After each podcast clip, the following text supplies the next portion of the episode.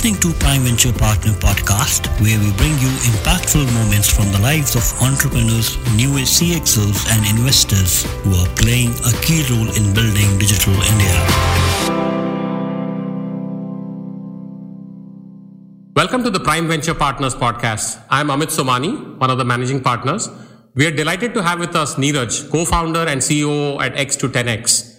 Neeraj, welcome to the podcast. Thank you so much, Amit. Pleasure to be here. Neeraj, love to know a little bit of your story before X to 10X. I know you were at Flipkart and you were at EatFit, uh, but maybe a little bit of your story and then the story behind X to 10X. I've been working for a really long time, actually, Amit. Now I started working in 2001, finished my engineering and then my MBA. And started working in 2001. And my career really has had two broad phases. My first 10 years were in technology firms in India. So I worked with companies like Oracle, Satyam, Capgemini was my longest stint. But by 2011, I was clear that that is not something that I was willing to do for the next 20 years of my life. And that's when I made a shift. I joined a very, very early stage startup in Hyderabad, assisted internet company. I love what they were trying to do. And it gave me an opportunity to do something very different. I actually jumped into operations in that company. And that essentially meant opening up 120 stores in tier two, tier three India. It meant hiring 500 store staff, training them up, getting them ready to hit the shop floor, setting up the entire supply chain in terms of warehousing setup, the logistics network, the returns team, the customer service team. So I did all of that for about a year and a half, and I just absolutely love that experience. Uh, unfortunately, that company didn't go too far, and in 2013 beginning, I joined Flipkart. And it has to be one of the most privileged experiences of my life, the next four and a half years. Uh, I joined them in the supply chain team and uh, and continued working in the supply chain team for my entire stint there. Did almost everything there, from last mile to transportation to warehousing. And by the end, uh, I was managing the entire supply chain operations and design at Flipkart. 2017, I moved on and joined Cure.fit uh, as a GM for their EatFit vertical. So we set up their set up their kitchen, set up the entire business. We grew to about 25,000 orders a day. Absolutely amazing journey at EatFit as well. And um, finally, at the end of last year, uh, is when X to 10X happened. And I, and I jumped into X to 10X with Saiki and Vinny, two people that I respected very deeply for my Flipkart days. What we're trying to do at X to 10X now is um, really help startups scale. Uh, we've realized in our journey in the ecosystem for about eight, nine years now that there are two distinct phases. There is zero to one phase that companies have, which is about product market fit. And then there is a one to 10 phase, which is about scaling up. And that's the part of the journey where I think people struggle a lot. And there isn't enough contextual advice or enough contextual help being given to people to navigate that really tricky part. You go from being very creative in the zero to one phase to actually now rolling up your sleeves and, uh, uh, and having to run an org, having to hire people, having to manage OKRs, having to manage goals, metrics, having to manage the board. I think it can become extremely daunting. And we felt that with our experience in the ecosystem over the last 10 years, largely in the operating, in the operating roles that we played, we felt that we could make a big dent here. And that is what X to 10X really aims to do. Wonderful. So that leads me to my first question for the podcast, right? You guys have a term that you call company operating system. Yes. Maybe you can talk a little bit about what that entails, right? And and obviously we're talking about growth stage startups, typically you know Series B plus kind of stage. But maybe you can start there. Well, um, I mean, the 10 pillars that we've identified for a company that we think are really important for it to scale well, this is what we call the third pillar in that journey. Uh, the first two being really the strategy and the business design and org design. Uh, we believe that once you've got those right, that's when you start thinking about how do you run the company well from within. If the leadership layer and the founders and the org design are the hardware of the company, we say that the company operating system is the software for the company. This is the part that allows you to function and run the company really, really effectively. And there are, I think, several parts to it. First is, once you've got the big goals identified, how do you make sure that those goals are now translating into very clear execution roadmaps for everybody in the company? We very strongly advocate the use of OKRs, for example, in being able to convert your strategy into execution deliverables. We strongly advocate uh, the use of working sessions and decision sessions for companies to be able to debottleneck decision making. We also say that if you don't have a chief of staff, please hire a chief of staff, somebody who can run this entire process for you very effectively. The second element of company operating system is what we call the business finance intervention. I think you've got now you've got OKR set up. How do you make sure that the core metrics of the company are drilled down to a level that can actually be executed by people on the ground? So taking your L0 metrics and drilling them down to the L3, L4 level in terms of input metrics is what we call the L0 to L3 cascade, run very effectively in our experience in companies like Flipkart, Cure.fit, by the team called the business finance team. If you don't have a team like that, strong advice, please put in a team like that to help you very, very early on. The third element of this is understanding the customer journey really well. As you're scaling up, one of the things that you will keep facing a lot of is customer retention not being great, customer NPS falling, and a lot of times people are struggling with why that is happening. Flipkart made a best practice of what they call the NPS attribution framework. They essentially said, here are the 10 things that actually move your NPS, and this is how much they move it by. If you have that level of understanding, then you know what sort of levers to put at what point in time. And the fourth element is what we call communication in the org. I think as you're scaling very quickly, people start to feel that they do not know anymore what's going on in the company. They do not know anymore what are the big objectives that the company is chasing. They feel a level of disconnect from what they're doing and what the company is going after. So we strongly advocate a very strong communication forum in the company, whether it is all hands, whether it is one-on-ones, whether it is office hours, please invest time in that. So lots of lots of gems of insight in there. Let me try to piece things apart a little bit here. So one thing that you mentioned that caught my attention was working sessions versus decision making sessions, right? And often, you know, you'll assume that most kind of, you know, decision making thing happens as a combination of a working session and decision making session. Can you elaborate a little bit on that? You're right, Amit. Typically, decision sessions flow only when you're absolutely ready to get a go or no go decision from, from the team that matters. Working sessions are really sessions where you invite the leadership team for problem solving work. Let's say you've got a big initiative that you want to go after that you think may have merit, but you still have to sketch out what the details of the initiative could look like. That's when you invoke what is called a working session and you invite the right sort of leaders to come in and spend time with you in carving out the solution.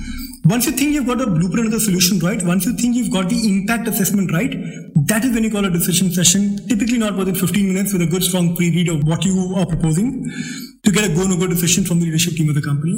So, but I think setting up the institutional framework for empowering people to use working sessions and decision sessions is really, really important. So typically, like a decision session, would you have like four decisions and four back-to-back 15-minute decision sessions, or it could be that you have several working sessions for hours or spread over weeks and months, and then you get one 15 minute thing that's done. Absolutely. So there is no limit to the number of working sessions that you may invoke to, uh, to reach a point where you think a no-go decision is required, a go or no-go decision is required. Sometimes working session will lead to the reality, lead to the reality check that you know what this initiative is not worth going after. So there is no decision session required even there. Uh, so there is no limit to the number of working sessions that are required, but typically you want to set aside about one hour a month, one hour a week for decision sessions, 15 minutes each, uh, to actually give people the time to be able to come to you for a go no-go for decision. So another interesting thing that you said earlier on was L0, L1, L2, L3, etc. metrics. I didn't quite catch that. Maybe you can elaborate on. I'm assuming L0 and L1 are the core, like North Star type metrics, but maybe what are these L0 to L4? Great. So let me give you a small example. Uh, let's say you're a supply chain company, and let's say the big L0 metric that you're chasing is reducing cost per shipment by 40%.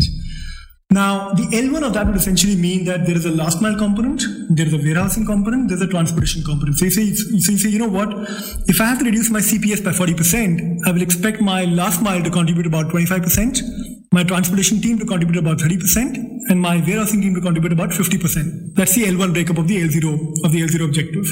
Let's take one example of, let's say, the transportation team now. The L2 articulation of that from a transportation standpoint would be what are the three big metrics or three big drivers of that transportation CPS? Typically, there would be the air versus surface percentage. What percentage of shipments are going by air versus surface? It would be of the shipments that are going by surface, how many are going in part truckload versus full truckloads? Of the shipments that are going by a full truckload, what is the utilization level of the full truckload consignments that you are actually shipping out? An L3 articulation of that, of the air versus surface split would be how many shipments can be stored locally from a consumer standpoint? How many shipments have to travel nationally versus locally? How many categories can you actually break down or reduce your SLA that you can promise to your consumer? So I think breaking down your L0 to an L3 level articulation can be extremely uh, enriching in terms of knowing what are the big levers that you have to go after. Wonderful, very helpful. Uh, so switching to the people side of the business a little bit, you mentioned that as well. I guess two things you mentioned, right? One is investing and over investing in people, communications, you know, transparency, etc. And the other one that also was very interesting was the NPS components. Mm-hmm. So let's talk about the people side maybe a little bit, right? You know, can you talk about some sort of best practices, what you think has worked, not just at Flipkart, but what as you advise and mentor many of the growth stage companies in X to 10X? I think the the one insight that I've at least had heard this from a very wise man, Mukesh Bansal of Cure.fit is that I think people spend so much time in thinking of the product that is out there for consumers to experience uh, from the company standpoint. People forget that the company itself is a product. people forget that the people inside the company also come to work every single day and they've invested a lot of their their life with you and you've not given enough thought to the the company as a product part of the of the equation for them. And I think it starts by with just one very simple thing. It's uh, you asked me about best practices, and I think I've seen this in Cure.fit play out beautifully. Please put together what is called the manifesto of the company. Put together, you call it a manifesto or a constitution, but put together a document that encapsulates what the company really stands for. What are the core beliefs that you have as a company? What are the values that you want to live, that you want people to experience and live in this company? What are some of the practices that will follow from those values? For instance, if you say that bias for action is a is a core value of the company, you cannot have people being hired or people being judged on performance management without judging them on that core competency. So if you if you put together that one simple document that talks about what is it that an employee will experience inside the company, I think it's a very, very, it's a very, very strong intervention. I think it's a, it doesn't take too much time. I think it takes founders about three or four days to get it right. But putting that together can have a massive impact on what every single employee who keeps scaling up will experience when he joins the company. Number one. Number two, it also sets a north star for holding everybody true to what you've laid out in the, in the manifesto of the company. It allows you to ensure that talk get converted into reality every single day. And like I said, bias for action in the hiring in hiring debrief, bias for action is then discussed in terms of whether the candidate actually shows that particular value or not.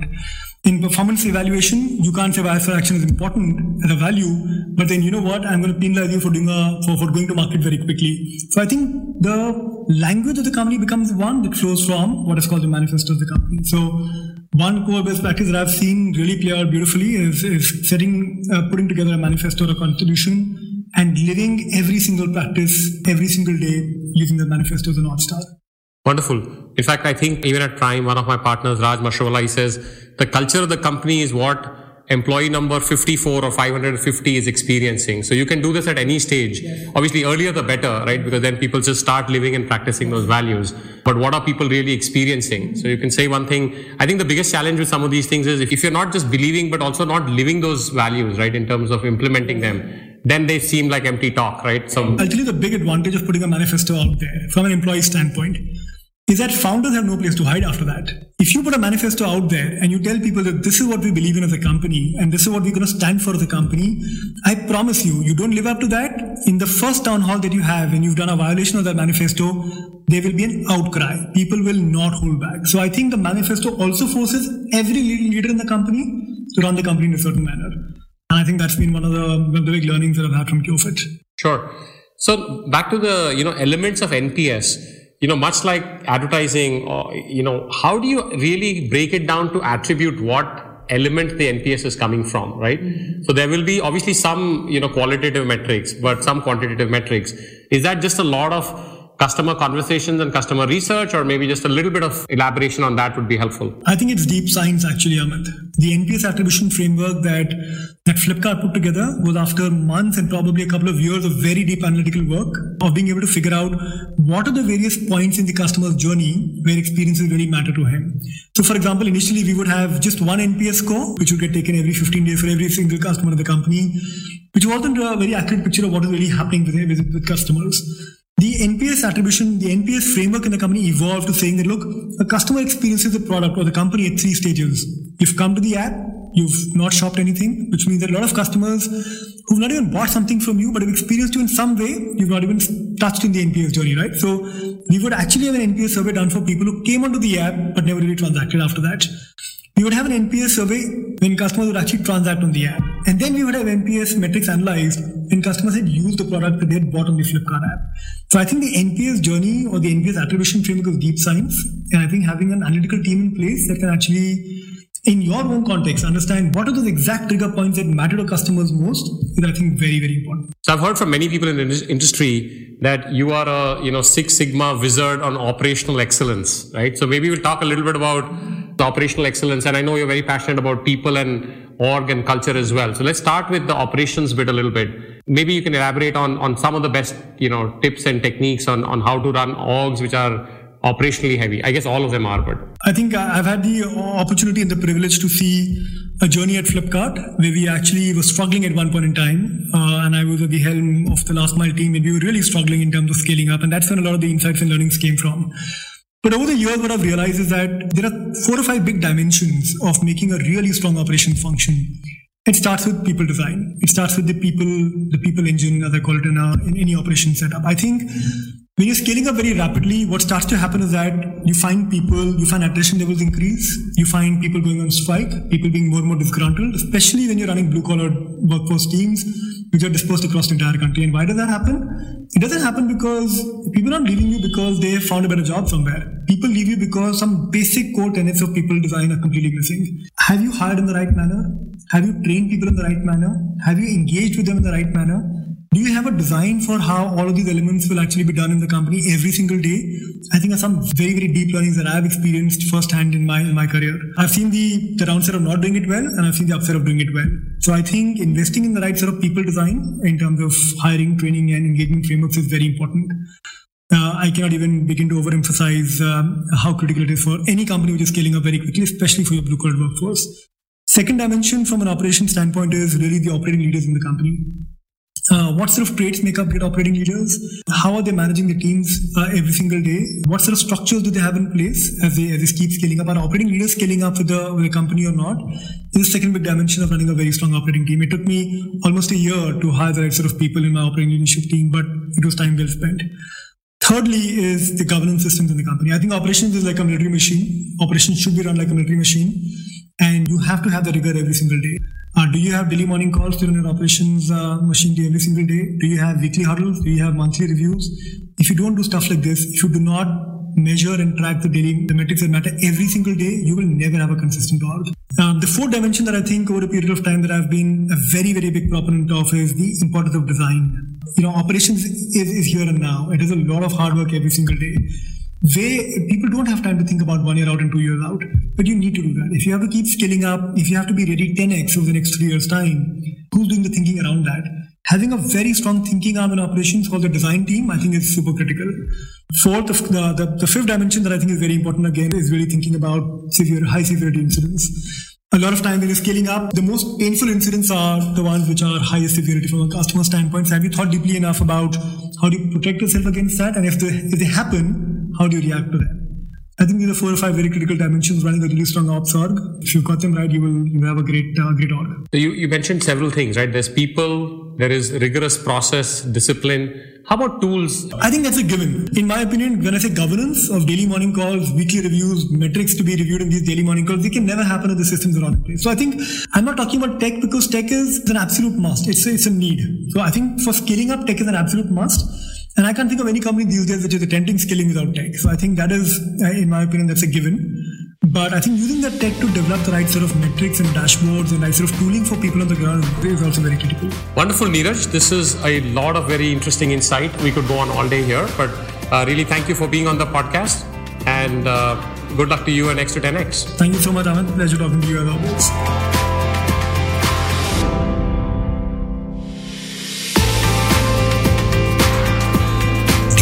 Thank you so much for listening to this episode of Prime Venture Partners podcast. Don't forget to subscribe to this show so that you can stay updated with great conversations like these. You can share your feedback at our Twitter handle at the rate PrimeVP underscore in or leave your review on Apple Podcast or wherever you listen to the show from.